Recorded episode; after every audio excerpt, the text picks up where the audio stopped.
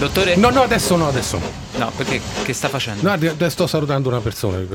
Beh, chi sta salutando? Il dottor Guerelli, che è sempre prima di noi è presente. E perché? Come perché? Perché siamo colleghi. E quindi? Non lei è veramente una personaccia. No, scusi, io sto parlando con Lo lei. scusi, non... abbia pazienza. No, non, non- Ecco, è così, cammina, è un bipede, però insomma. Non si occupi di cose No, inutili. lasci, lasci, ci penso io a socializzare, lei faccia quello che deve. No, noi dobbiamo socializzare. No, no, noi, lo sto facendo solo io perché lei si comporta malissimo. Di che cosa voleva parlare così urgentemente? Eh, volevo parlare del fatto che dovremmo organizzare eh, un evento all'interno del treno. Lo faccia. E ma- Una volta faccia una cosa da solo. No, non è possibile. È una vita che tenta di farlo. Parla con Cocco, vorrebbe mandare il treno di là senza dirmi niente. Lo so che lo fa. Eh, lo faccio, ma questa volta no. Invece sono vent'anni che sta sempre con me. Guardi, io volevo dirle una cosa molto importante. Sì. All'interno dell'organizzazione di un evento, soprattutto se l'evento è molto importante, c'è bisogno di costruire una squadra, un team. Sì. Oltre due persone che già conosciamo, chi- farebbe parte del team? Io e lei. Ah, sempre quelle. Sì. Oh, vabbè, qui siamo in quattro. Quindi. Sì, Siamo sono- in due, professore. Due. No, sono due. due sempre quelli, sempre quelli. La gente è stufa di sempre le stesse facce. No, perché delle volte parla di me e di lei, a volte parla di lei e di me. Quindi invertendoci, no? Costruiamo qualcosa che non è... Quale evento? Allora, un evento che festeggi e in un certo senso renda omaggio a un grande attore. Non vedo il potere economico della cosa. Lei pensa, Perché la gente dovrebbe pagare un biglietto per venire a sentire ma queste cose? pensa che io organizzo delle cose solo per un mero tornaconto economico? Generalmente sì. Questo è anche vero. Ma ho anche pensato di fare una lotteria premi. Per i premi, scusi, che quiz, concede? Cioè ha fatto un- degli incontri con le aziende che le offrono un televisore, cose di questo genere. No, no, loro pagano per partecipare alla lotteria premi e io prendo il montepremi. Dico non solo io prendo il montepremi. Vada avanti, va bene, butti giù quattro idee, le leggo stasera. Allora, la prima idea è per esempio quella di parlare di un grande attore Sì. che ha fatto ben 38 film come attore. Beh, vabbè, c'è gente che ne ha fatti molti di più. Cioè, Totò ne avrà fatti 120. Sì, ma è un grande attore lo stesso. Quello dei 38 film. Sì. 38, sono tanti. Sono tanti. Eh. 38 film che partono dal 1967 e si concludono intorno al 2015. Madonna quanto sono lunghi, professore. Di solito un film è un'ora e mezza, due. No, nel l'arco di tempo nel quale sono Ah, stati 38 realizzati ah, i ok, 38 sì, film. sì. Eh, stiamo parlando di un grande attore il cui nome è David Martin Jones, ma il cui Mai sentito. beh, eh, forse lo conoscerà meglio con il suo nome d'arte, E che che sarebbe? David Bowie. Ma è un cantante? No, adesso ah, faceva anche delle canzoni così per, eh, per diletto, ma era Come soprattutto tu- un attore. Ascolti, non ha fatto 38 album, però insomma, piuttosto che 38 film, più o roba. meno, uno più uno, uno meno, ma soprattutto è famoso come attore. Soprattutto. Sì, perché se noi facciamo, lei immagini, un eh, gioco a quiz con eh, i partecipanti che devono indovinare eh, tutti e 38 i film interpretati da David Bowie, Mm. La gente se ne ricorda 6. appunto, e quindi noi prendiamo il montepremi. Ah, ah, lo Cioè, teniamo, noi lo prendiamo. L- eh, Perché sì, nessuno indovina. esatto. No, ho capito. Eh, È il film più difficile che le viene in mente di voi, scusi? Beh, per esempio, eh, The Looking Glass Murder. Sì, ma in italiano esiste. No. Ma allora come fa la gente a saperlo? Esiste, esiste. Eh, il film esiste, il fatto che non sia uscito in questo piccolo paese provinciale è un altro discorso. Oriente Express esiste, in regia infatti c'è Marco Cocco che lo dimostra. E dall'altra parte del microfono c'è Guido Stefanucci. Dall'altra parte di questo microfono. Purtroppo, al di là dell'altro microfono di fronte a me, che grazie a Dio voi siete in radio, non potete vederlo, c'è Daniele Dottorini. E Oriente Espresso l'abbiamo detto? Sì, all'inizio, Ah, sì, lei si perde sempre. No, ma io lo sapevo che l'aveva detto, era per essere ridondante. E con noi oggi c'è David Bowie. Eh, o, me- o meglio, il grande attore David Bowie. Sì, vabbè, c'è, c'è comunque. Però lei parla di cinema, non di musica. Dai, cinema e musica. Quindi tutte le persone che non sono interessate a sapere qualcosa di Bowie al cinema possono anche permettersi di andarsene. Ah, assolutamente no, perché scopriranno delle chicche. Lui- lei vuole parlare del cinema di David Bowie. Esatto. Dove Il- lo teneva il cinema David Bowie? A casa? Sotto in un casa, magazzino? sotto casa. Lui Sotto svoltava casa. l'angolo e c'era una piccola salettina dove andava Se deve svoltare dei- l'angolo perché non è, è sotto casa, sta a fianco. Beh, sotto casa è un modo di dire figurato. Nel Mi dica di un film di quest'uomo. Allora, parlavamo prima del film del 1970 The Looking Glass Murder. Che in Italia non è uscito. che in Italia non è uscito, ma è, è perché è stato realizzato per la TV scozzese. Vabbè, non l'hanno tradotto. E pensi che la sceneggiatura del film. No, aspetti, TV scozzese. Sì, Ah, cioè esistono delle cose riferite solo a un determinato. è certo. Ok. C'è, c'è un regno... No, perché io so che la Scozia da sola c'ha le nazionali, ma per il resto Ah, dovrebbe far naz- parte di qualcosa di più grande, no? In teoria. Ah, Pensi che ha le nazionali eh, di calcio, ma anche e soprattutto di rugby, eh, ha anche eh, importanti primati nel campo della produzione della birra e tra l'altro utilizza anche dei- dei- dei- delle formule diciamo di abbigliamento particolari che l'hanno resi famosi nel, nel mondo, il kilt, Sì. e eh, oltre a questo anche delle radio e delle televisioni. Beh, questo immagino che ce l'abbiano, che c'è la città del Vaticano che ha 300 abitanti in tutto, scusi. The Looking Glass Mother Sì. è un film eh, diretto da Brian Mahoney, Sì, Mahoney con, la- con l'H prima della Sì, eh. Mahoney. Ok, sì. che tra l'altro è sceneggiato dallo stesso Dave Bowie, Mm. insieme a Lindsay Camp, ah, grande teatrale. grande attore teatrale, grande mimo. Che tra l'altro io ho conosciuto. Perché aveva casa a Todi quando io lavoravo in quel posto. E le ha raccontato di questo film? No. No, chissà perché. Mi ha aperto la porta, ho fatto quello che dovevo fare e sono andato via. In ogni caso, in questo film noi vediamo già dalla scrittura eh, della, del- della sceneggiatura la rappresentazione di una sorta di mondo eh, fatato, eh, magico, eh, in cui eh, il personaggio principale, che è Pierrot, la famosa maschera triste, malinconica eh, francese, vive una tragica storia d'amore eh, che porterà però anche a una sorta di eh, escalation di violenza fino, quando, fino appunto ad un assassinio. Ora c'è una figura che si chiama Cloud eh, nel film, Eh, ci ha pensato presto rispetto ad altre gente. era sempre avanti, era sempre avanti, Molto. che sta sopra un albero, Cloud. Cloud, anzi sta sopra una panchina Mm. che sta sopra un albero e eh, di fatto che cosa fa? Eh, racconta come una sorta di narratore onnisciente, di eh, menestrello, eh, quello che sta accadendo. Racconta e a volte canta. Ed è già un primo approccio a quello che sarà un classico elemento del, eh, dell'attore dei Bowie, cioè quello di, di interpretare personaggi che hanno molto spesso qualcosa non solo di eccedente, non solo di fuori dal comune, di fuori dal normale, ma spesso nel senso letterale del tempo e del termine, vale a dire figure che sono fuori dal mondo, alieni Fantastiche. Fantastiche, eh, fantascientifiche, essendo tra l'altro Bowie un, un appass- essendo stato un grande appassionato di fantascienza e di letteratura fantastica.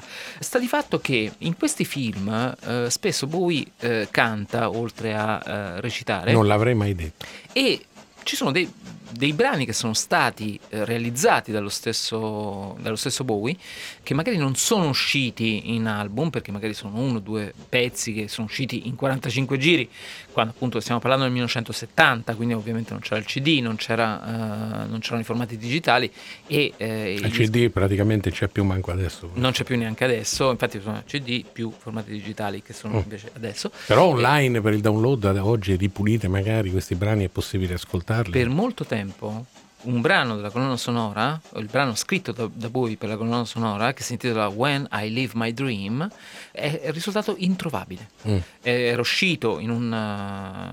Scusi, ma cioè, dentro il film lo posso sentire? no? Dentro il film si può sentire, ma come disco era uscito in edizione limitata, era diventato una sorta di eh, oggetto di culto per i collezionisti che lo, che lo cercavano, poi è stato rieditato e, eh, e ristampato in alcuni eh, di questi greatest hits eh, postumi che sono, che sono usciti poi. Sì. Oggi muori e escono più dischi di quando eri in vita. È, è molto strano. Sì. Ma Però film strano. no. Il film no, il film è stranissimo, non è strano, è stranissimo. No, intendevo che non escono più film dopo che sei morto, perché come fai? In ogni caso, noi ascoltiamo adesso questo rarissimo brano When I Live My Dream, David Bowie. Grazie. Prego.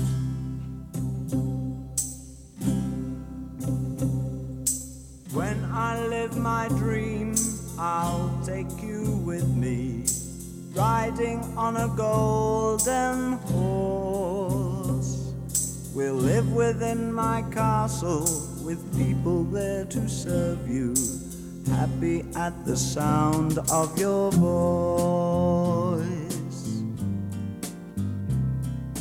Baby, I'll slay a dragon for you or banish wicked giants from the land. But you will find that nothing in my can hurt you. We will only love each other as forever when I live my dream. When I live my dream, I'll forgive the things you told me and the empty man you left behind. It's a broken heart that dreams, it's a broken heart you left me. Only love can in my dream. I'll wish, and the thunderclouds will vanish. Wish, and the storm will fade away. Wish again, and you will stand before me while the sky will paint an overture and trees will play the rhythm of my dream. When I live my dream, please be there to meet me.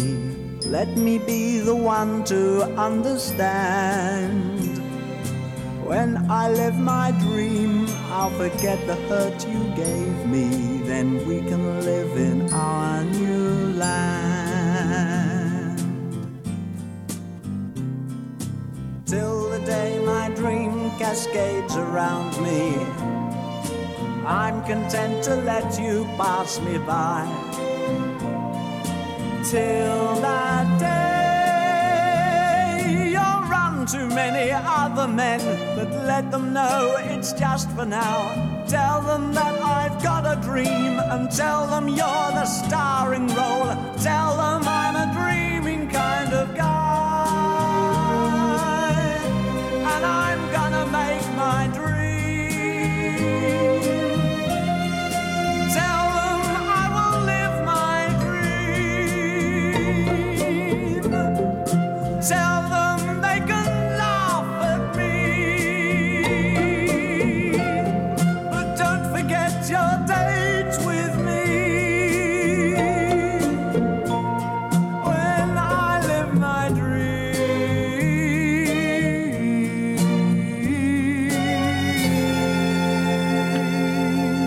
ma in quel periodo lui guardava i i video di Nancy Sinatra, cioè, perché veramente, no? Eh, senti, questa atmosfera da ballata anglosassone, però Vabbè, anglosassone sembrava con un cowboy disperato che veniva però da un altro paese, scusi. Questo eh, infatti veniva da un altro paese perché tra l'altro è stato eh, prodotto dalla eh, televisione scozzese. Sì. E E quindi- parlava di un E personaggio pensi, francese. Facciamo un, un quiz su, eh, su questo film e nessuno lo conosce. Adesso che ne ha parlato, visto il numero di ascoltatori che e purtroppo perde tempo. No, No, l'hanno sentito tutti. Tutti. Sì, deve vero. trovare un altro cosa. Mi faccia un altro esempio. Vabbè, eh, uno forse un po' più famoso, Mm-hmm. eh, però eh, in qualche modo ci serve per rafforzare il nostro discorso, cioè il fatto che eh, l'attore David Bowie è attore di figure dell'immaginario, di figure eh, fantastiche, eh, a partire da una delle sue interpretazioni più, più famose, perlomeno alli- a- all'inizio della sua carriera, che è quella dell'alieno che cade sulla Terra. Ah, sì, che viene tra l'altro da uno scritto di una certa importanza nella fantascienza del periodo. Assolutamente. e- The man who fell to earth. Mi piace la pronuncia terribile. È, è meraviiosa, è un po' scozzese. eh? Sì, appena, c'è quell'accento, no? quell'accento, Coi sì, quadratini. Le sta spuntando il kilt. Eh, sì. Comunque, Dave Bowie in questo film interpreta appunto un alieno che letteralmente cade sulla Terra. E No, è su- caduto prima. Sì, vabbè, è caduto Infatti su- era Ufel, no? Che casca adesso. proprio. Eh, d'accordo, cade sulla Terra e poi do- dopo un po' inizia il film. E, e racconta... C'era una botta e poi cominciano i titoli di testa. Sì, Ah, è, ecco. è tutto fuori campo. Scusi, no. Non fuori c'ero arrivato subito. Eh, lei deve cogliere. E va sulla Terra perché deve in qualche modo trovare una eh, soluzione per il proprio pianeta morente. Mm. E va proprio sulla Terra, che non, cioè, non è proprio il luogo dove si trovano le soluzioni più facili. Ma questo lui non Comunque, poteva saperlo prima. Assolutamente, perché è un alieno intraprendente, ma diciamo non molto, non molto acuto. Insomma, ne succedono di tutti i colori. Adesso non siamo qui a. A raccontarvi il film, se vede che non gli è piaciuto, eh, perdonatelo, se no parla tre ore. Film di un regista abbastanza fuori dai canoni. sempre, Eh, Nicolas siamo- Roeg? Nicolas Roeg. Come eh, si pronuncia? Me lo chiedo da una vita. Roeg. Roeg. Ah, ok. che ha spesso realizzato film estremi, eccedenti. Un paio così almeno capisco. Beh, eh, diciamo l'uomo che cade sulla Terra. Ah, ecco. La Terra dopo la Che è talmente eccedente che l'ha fatto 3-4 volte, evidentemente. Ma No. Scusi se ho chiesto. ha, ha tra l'altro lavorato con eh, Mick Jagger sì. In uh, The Assassin, uh, altro film degli anni 60 che uh, in qualche modo lavora sui canoni del, del thriller, ma dilungando e, e, prolungando all'infinito i tempi, facendolo diventare una sorta di thriller metafisico in un certo senso, cosa che Roeg ha spesso fatto nei suoi Sì, qualche suoi volta film. sceglieva degli attori a parte i cantanti o conosceva solo quelli? No, no, no, sceglieva degli attori, essendo diciamo un regista di punta del nuovo cinema inglese, soprattutto è stato un grande scopritore di talenti del, eh, diciamo, del grande bacino attoriale inglese, attori che poi hanno eh, poi lavorato da Vanessa Redgrave, per esempio, ha lavorato anche negli Stati Uniti, eh, quindi figure che come spesso capita agli attori inglesi hanno una carriera anche eh, oltreoceano perché molto spesso vengono da scuole attoriali molto importanti, hanno una, una rigorosa preparazione e soprattutto fanno bene gli inglesi. Stranamente. Eh no, è una cosa strana che anche neanche io eh, riesco C'è a... stata una lotta recente su questo a proposito degli americani che interpretano gli italiani, no? Questo è anche. Questo C'era è anche Favino, vero. sembra che si sia scagliato contro questa cosa. Cioè, quando Sì. basta, basta. no? Però, insomma, anche polemiche un po' sterili. In ogni caso, eh, volevo farle sentire un brano del film, un momento anche molto drammatico in cui Dave Bowie, l'alieno, guarda oltre a sé. Oltre a sé c'è una sirena lampeggiante di una sirena blu che continua a girare su se stessa, che illumina il suo volto ritmicamente di, di blu e mentre lui è lì fermo a scrutare l'infinito nella consapevolezza di aver fallito la sua, la sua impresa e che probabilmente coloro che eh, sono a lui cari moriranno, eh, una donna si avvicina eh, come, a chiedergli scu- come a chiedergli scusa e c'è questo dialogo, breve ma molto intenso. Devi odiarmi.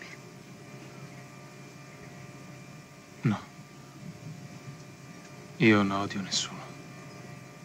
Non posso. Tua moglie è lassù in qualche posto.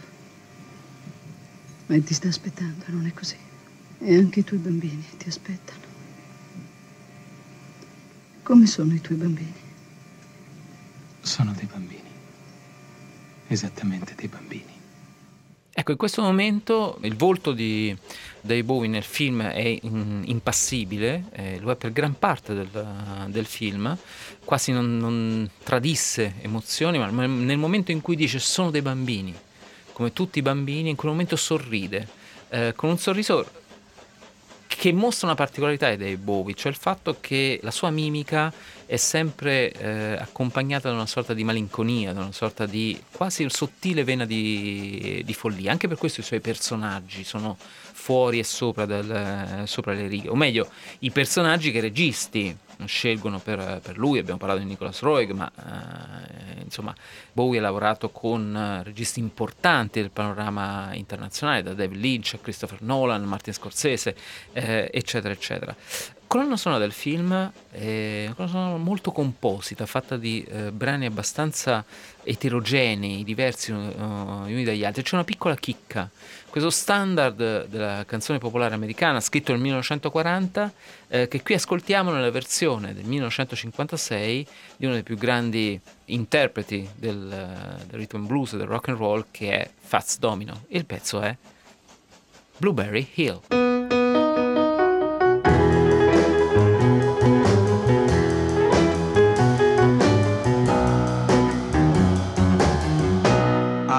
Found my thrill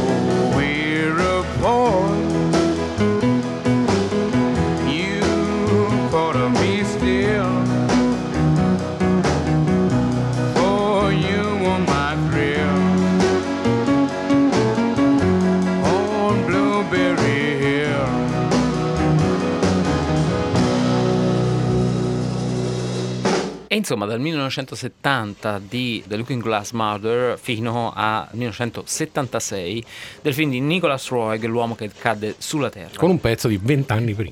Esatto, dal 76 al 56 il gioco del tempo che ogni volta si eh, ripercuote in questi binari, in questi compartimenti.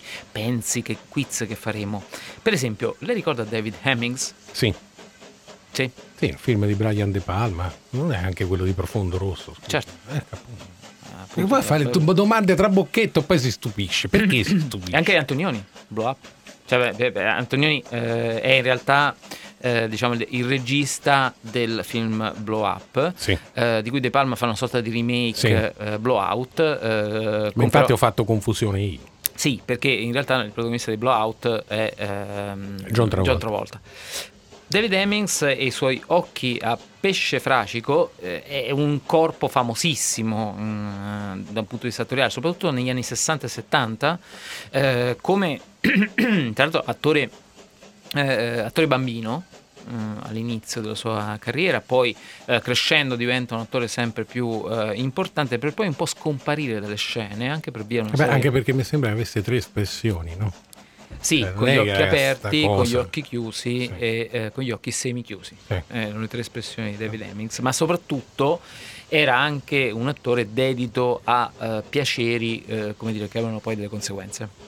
Ah, quindi lo sguardo non era uno sguardo perché era vacuo. No, ma c'erano anche delle sostanze psicotrope che agivano in, in questo senso. Ora, eh, David Hemmings non è stato solo un interprete, un attore, ma è stato anche un regista.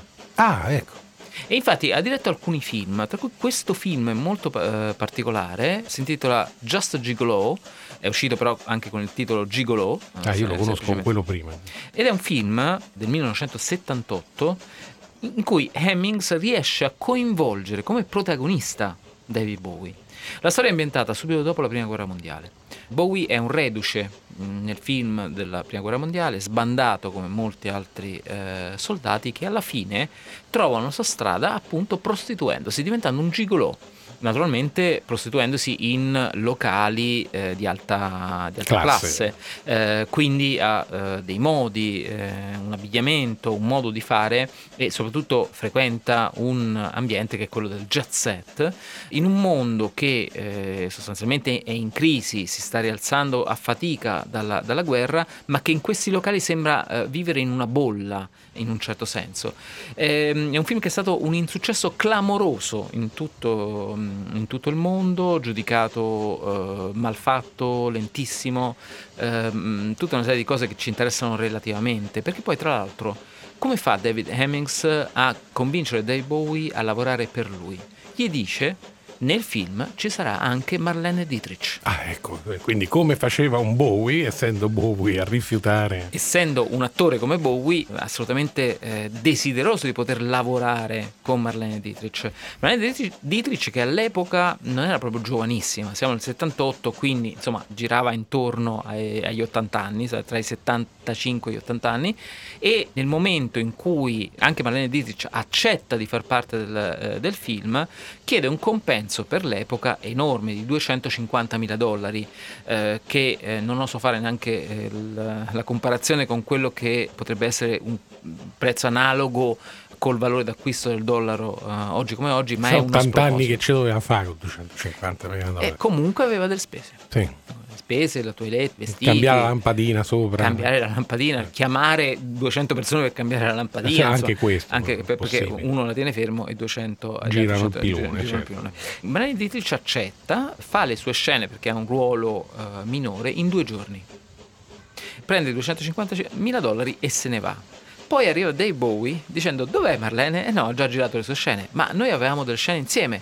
Ebbene sì, nel film le scene in cui David Bowie e Marlene Dietrich Campo e controcampo e Campo, salute. Esatto, campo e controcampo e in realtà non sono mai stati sulla scena insieme, ma sono stati, eh, come dire, ricostruiti insieme al, mon- al Sì, ma al montaggio. Hemmings che prendeva quello che prendeva non ha pensato di chiamare Bowie. Vieni due giorni prima, non devi fare niente, però almeno vedi Marlene. No, si era Dietrich. dimenticato, si era dimenticato per, per via di un malessere che Ma perché la frega, a ce credo, se ti chiedono 250 mila dollari prenderebbe un malessere anche a te. No, anche perché eh, chiedere a Marlene Dietrich di aspettare un altro giorno significava fondamentalmente dar via mezzo budget del, del- del film. Di conseguenza Bowie si accontenta e fa il film, re- realizza il film come, come attore, eh, ne parla malissimo eh, eh, subito dopo, dice probabilmente è il film che non mai avrei dovuto fare nella, nella mia vita. E poi l'ha pensato altre almeno quattro volte, se non ricordo male. Sì, continua a pensarlo fondamentalmente. Dopo Sì. più o meno un film ogni due, Eh eh, sì, perché non esattamente. avrebbe mai dovuto eh, farlo. Sta di fatto che compone comunque una canzone per il film. Mm. Si inventa un gruppo, David Bowie and the Rebels, Ah, ok, un'invenzione. eh. è un'invenzione geniale, e, e compone un brano per la colonna sonora, che è questo qui, Revolutionary Song.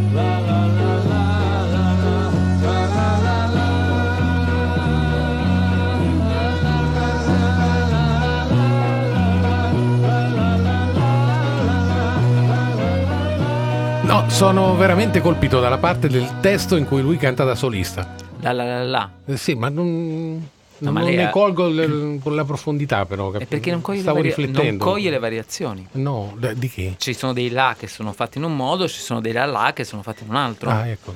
E questo è solo un orecchio abbastanza allenato riesce a cogliere queste variazioni. Che il suo è tale, giusto? No, però mi hanno detto le persone che sono state capaci di farlo. Ah, ho capito. Va bene, tolta questa parentesi, eh, quantomeno strana, no? Sì, non è l'unica parentesi strana. No. Lei pensa che qualche anno dopo il buon Alan Clark, regista mh, cinematografico, teatrale, televisivo, chiama David Bowie a realizzare, a interpretare l- una versione cinematografica, mh, ce n'era già stata una negli anni 70, 1970, di Volker Schlord- Schlordorf, Eh, Ecco perché ci ha dovuto pensare. sì, no, perché è abbastanza impronunciabile. Eh, regista del nuovo cinema tedesco, eh, interpretata da Rainer Werner Fassbinder. Ah, ecco. Mentre eh, questa versione del 1982 di Baal, Quindi due A e un H, immagino. no, senza l'H, però Ah. è tedesco, quindi l'H ce comunque ce la metti lui lo Sì, stesso. è un cognome tipo Cthulhu, no? Perché se il Baal è un demone. No, è, è- è un nome. Sì. È un nome, c'è solo questo nome. Eh, Sarà stato arrabbiatissimo. Baal, sì. che è il nome del protagonista della pièce teatrale scritta da Bertolt Brecht nel 1918, quando aveva 20 anni. Insomma, nel tempo ha ha raccolto diversi nomi importanti la cosa. Sì. Sì, la cosa lo incuriosiva, eh, cioè quello di reinterpretare i brani, perché questa opera teatrale, che è la prima in assoluto scritta da Brecht, eh, quindi non c'è ancora quell'evoluzione teatrale e, e teorica e pratica che Brecht svilupperà, quella del teatro epico eh, successivamente. Il- mh, la pièce è una pièce molto militante da un punto di vista politico, racconta la storia di un eh, geniale e talentuoso poeta che però si ribella contro la società borghese, la società borghese che prima lo coccola come grande talento, poi letteralmente lo distrugge, lo isola, lo, lo manda fuori dalla sua, dalla sua cerchia e quindi questa ascesa e caduta, eh, diciamo, che ricorderà poi The Rise and Fall of Ziggy Stardust di Baal eh, nel, nel dramma di Brecht, nella versione di Schlordorf e naturalmente nella versione di Alan Clark interpretata da mm, eh, David Bowie eh, è una sorta di grande racconto eh, novecentesco in cui Bowie devo dire che funziona moltissimo perché fondamentalmente tutto il film è ancora una volta un racconto. È ancora una volta Bowie che racconta la sua, la sua storia. Ha un impianto molto teatrale eh, diciamo così il film è ridotto all'osso la, la scenografia la messa in scena eh, del film e Bowie eh, si diverte o comunque si impegna a interpretare le canzoni che lo stesso Brecht aveva, aveva scritto, riarrangiandole. La colonna sonora poi esce, sono cinque brani sostanzialmente, sono quattro brani più un eh, inno, eh, diciamo così, una sorta di leitmotiv o di main theme del film, dedicato appunto l'inno di Baal, e eh, esce come EP con cinque brani, anche questo con una diffusione abbastanza scarsa, quindi un altro degli oggetti di collezio- da collezione del- dell'opera incredibilmente vasta di eh, David Bowie e naturalmente noi non ascoltiamo nulla di questo film Per quale ragione? Perché sarebbe stato troppo ovvio, un film rarissimo che incuriosisce, di cui tutti vogliono parlare. Il film è raro, il disco è raro, però non lo sentiamo perché è raro. Appunto. È interessante, cioè lei ci viene qui a dirlo. Vabbè. No, cioè, cioè, non ci dormo la notte per, Ah, per- ah, per ah. trovare queste E spiegazioni. adesso non dormirò niente. Ma per non parlare, per esempio, del film di animazione di Jimmy T. Murakami. Ma non me ne frega niente, lei voleva mettere un brano, vorrei sapere quale, cioè al posto di una cosa così rara, Ma- cosa ha trovato? Mi faccia parlare di Jimmy T. Murakami. Ah, ah, ah, ecco. Ecco, Jimmy T. No, ho capito adesso che doveva sterzare il discorso perché. Sì, perché è stato uno dei grandi registi nati dalla Factory di Roger Corman. Mm. Ah, ah, grandi registri dalla. Ok.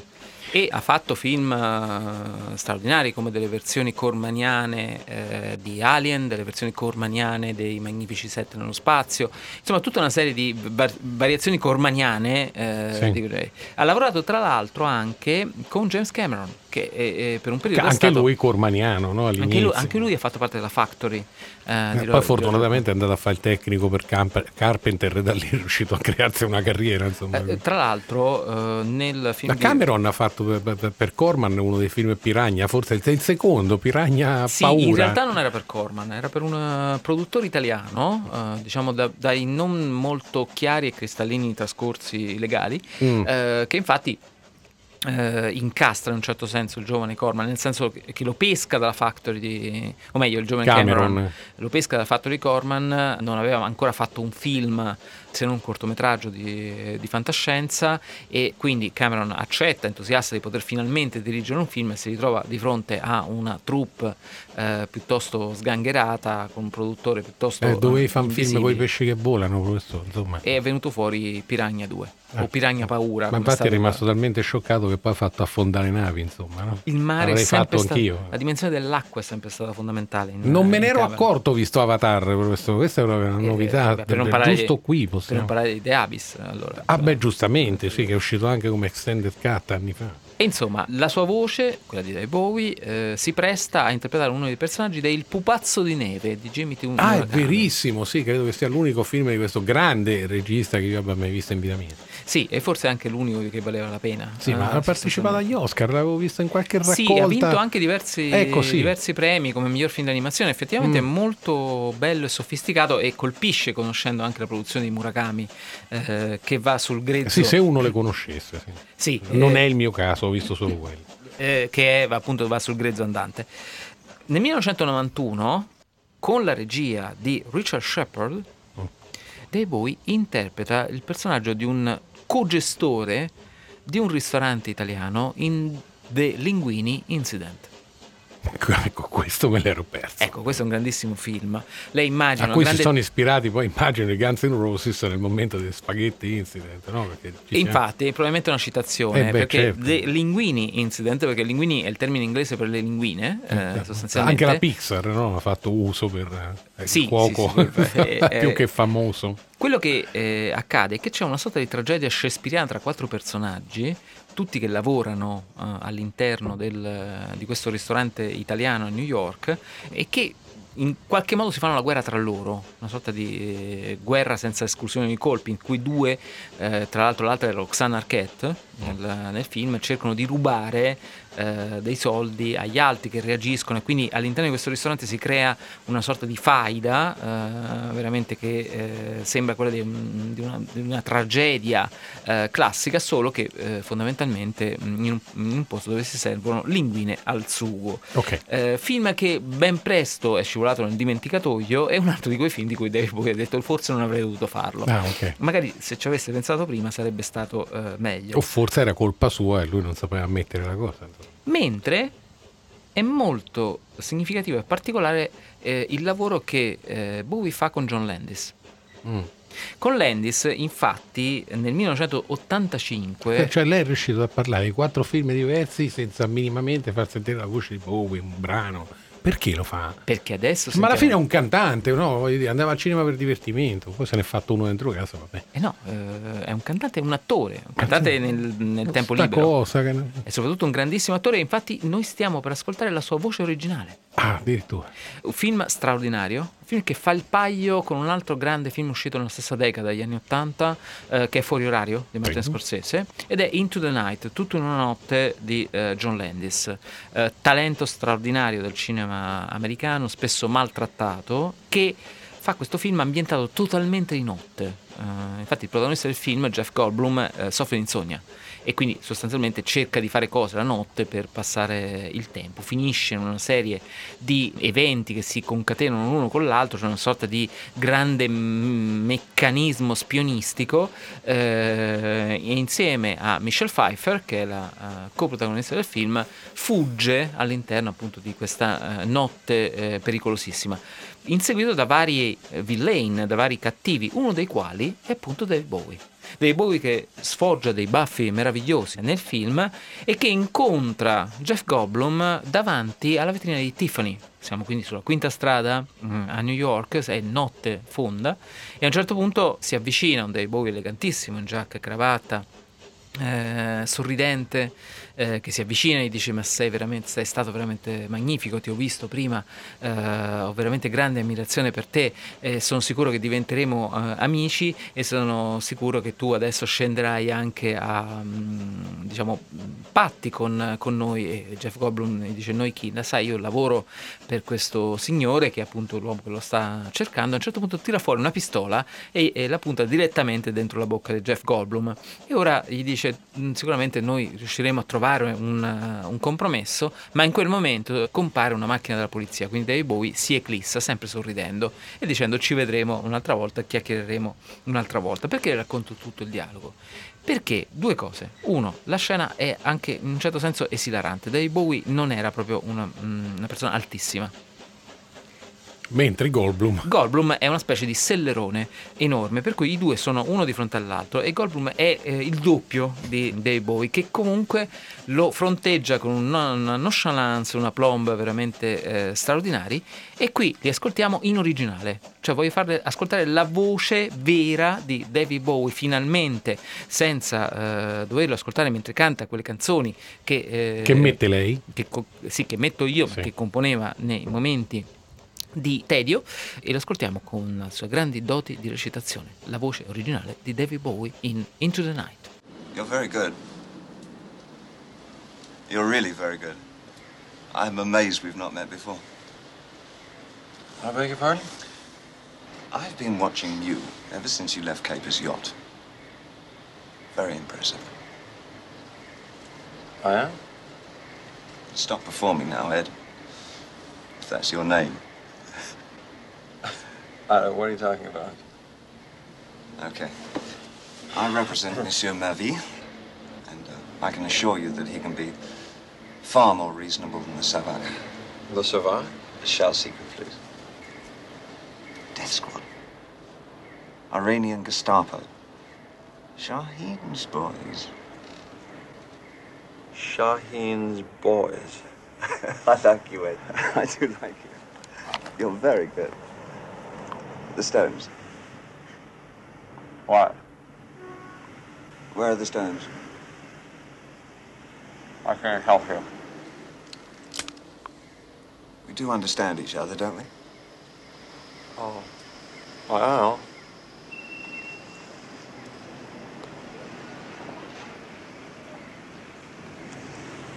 Very good. Very impressive. I'm sure we'll chat again. Sure We Chat Again con il suo inconfondibile accento inglese parla David Bowie, qui si vede, no? Questo, che sembra quasi avere una patata in bocca quando, quando parla, ma perché il personaggio del killer eh, prezzolato al soldo del cattivo del, del film che insegue appunto la coppia di, eh, formata da Jeff Goldblum e Michelle Pfeiffer ehm, eh, nel film e che appunto ha questo stile particolare con questi baffi curatissimi e questo modo molto mellifluo di, ehm, di attaccare bottone, di- eh, diciamo così. Cioè, Eh, io però, cioè, dato che dovrebbe essere un quiz, cioè, vorrei capire quali sono le domande, perché mi sta dicendo queste cose? beh, per esempio, eh, come era vestito David Bowie in Into the Night. Ah, ecco, non c'è sul manifesto, no? Perché c'è Goldblum che fugge, giusto? Sì, ce ne sono Goldblum e Michelle Pfeiffer che fuggono. È l'unico film dove lui ha dei baffi, questo potrebbe essere uno. Sì, è l'unico film dove ha dei baffi. Ecco appunto, questa potrebbe essere Però in. Ball ha sia la barba che i baffi. Ah no, allora non va bene. Eh no, eh no, eh, quindi... Eh, me ne trovi un altro. Gliene trovo un altro. Ecco, eh, ci penso un attimo mentre ascoltiamo un brano della colonna sonora del film. Quali? Into, Into the, the Night, Night, cioè ok. tutto in una notte. Cantata da David Bowie. Assolutamente no. Ok, allora quali? È un gruppo di punta della scuderia della Motown. Di che anno però? Beh, stiamo parlando del 1965. Ma cosa- lei mi porta sempre i film che hanno le colonne sonore 15 anni prima. Perché? Perché sono grandi classici. Ma chi se ne frega? Cioè, Mi fa vedere un film dell'85, mi faccio sentire un pezzo dell'85. Beh, hai notato che sono sempre Due anni 20 prima, lui faceva Let's Dance, perché devo sentire Hai notato che sono gente? sempre, sono sempre brani di vent'anni prima? Colonna sonora. La Perché prima scadono i diritti e non pagavano niente, però sto su. non sia così prosaico. Ah, sì. Questo è un brano straordinario. Quali? I can't help myself, the Four Tops. Ah, The Four Tops. Mica 3, mica 4, mica 5. 4.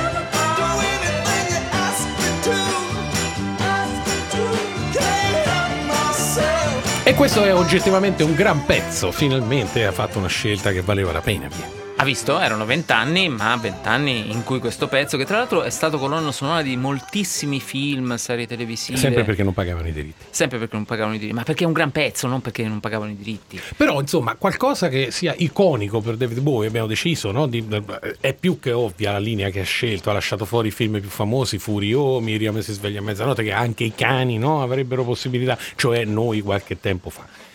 Persino la sua interpretazione dell'agente dell'FBI Philip Jeffries Sì. in, in Twin Peaks e in The Missing Pieces, il film fatto con gli scarti di lavorazione di, di Twin Peaks, cioè le scene non inserite nel montaggio finale, che diventa un, un film ancora più folle. Cioè, Eh, questo solo lei, non me lo ricordavo sì, affatto. siamo io e la mamma di David Lynch a averla, Ah, ecco, sì. Ma rovesciando un po' il discorso, in fondo, questo personaggio alieno, magico, eh, folle, pensiamo a Labyrinth, no? il re dei goblin, che eh, David, Bowie, ama interpretare nei, nei film in cui è chiamato a recitare, non è qualcosa che appartiene anche alla sua musica. Assolutamente sì, la dimensione attoriale di Bowie si esprime soprattutto in quel periodo sul palco. Sul palco perché tra l'altro uno dei più famosi album di David Bowie, forse quello che l'ha consacrato, o uno dei primi a averlo consacrato, è sicuramente The Rise and Fall of Ziggy, Ziggy Stardust and the Spiders of Mars. Che nasce proprio come spettacolo, no? se vogliamo, Sì, sì. cioè l'album è successivo all'idea e alla messa in scena della situazione. L'idea di, di Bowie era di fare un musical. Bowie confessa anche un po' candidamente che non aveva la minima idea di come fare un musical, non aveva mai eh, scritto o diretto un, eh, un musical, per cui a un certo punto decide di costruire invece un concept album, cioè un vero e proprio eh, album racconto fatto di canzoni che eh, raccontano quello che c'è nel titolo, cioè la caduta e ehm, La risurrezione. res- sì, di Ziggy Stardust, che è questo magico interprete, eh, cantante, rockstar che ha ricevuto diciamo i suoi poteri da una presenza aliena che eh, è venuta dal- dallo spazio. Eh, questo album del 1972 ha vinto una quantità impressionante di premi, è riconosciuto in quasi tutte le classifiche come uno dei migliori eh, album rock della storia appunto di, di questo genere musicali e continua ancora oggi ad essere, se vogliamo, un marco iconico, anche semplicemente per il look che eh, David Bowie aveva sullo, scher- sullo schermo, lapsus freudiano, sul palco quando si esibiva eh, con i suoi Spiders eh, of Mars. C'è una canzone in particolare, in particolare ce ne sono tantissime. Ovviamente, Rock and Roll Suicide, eh, Suffragette City, ma una in particolare che ci rimane assolutamente dentro. Ed è il brano con cui questa sera vi lasciamo, facendolo sentire per intero, senza la nostra voce che va a disturbare. Perché non è bella la nostra voce? No, Forse la mi- nostra in confronto a la quella di David Bowie, no, proprio ah, la devo fare un po' nasale. No, la smetta proprio. Faccio l'accento inglese? E quindi è con l'occasione che vi salutiamo, eh, accompagnandovi fino al quiz che Daniele Dottorini proporrà e eh, vi Diciamo prego di iscriversi numerosi. Salutiamo in regia Marco Cocco E naturalmente Guido Stefanucci. ed ecco a voi Starman.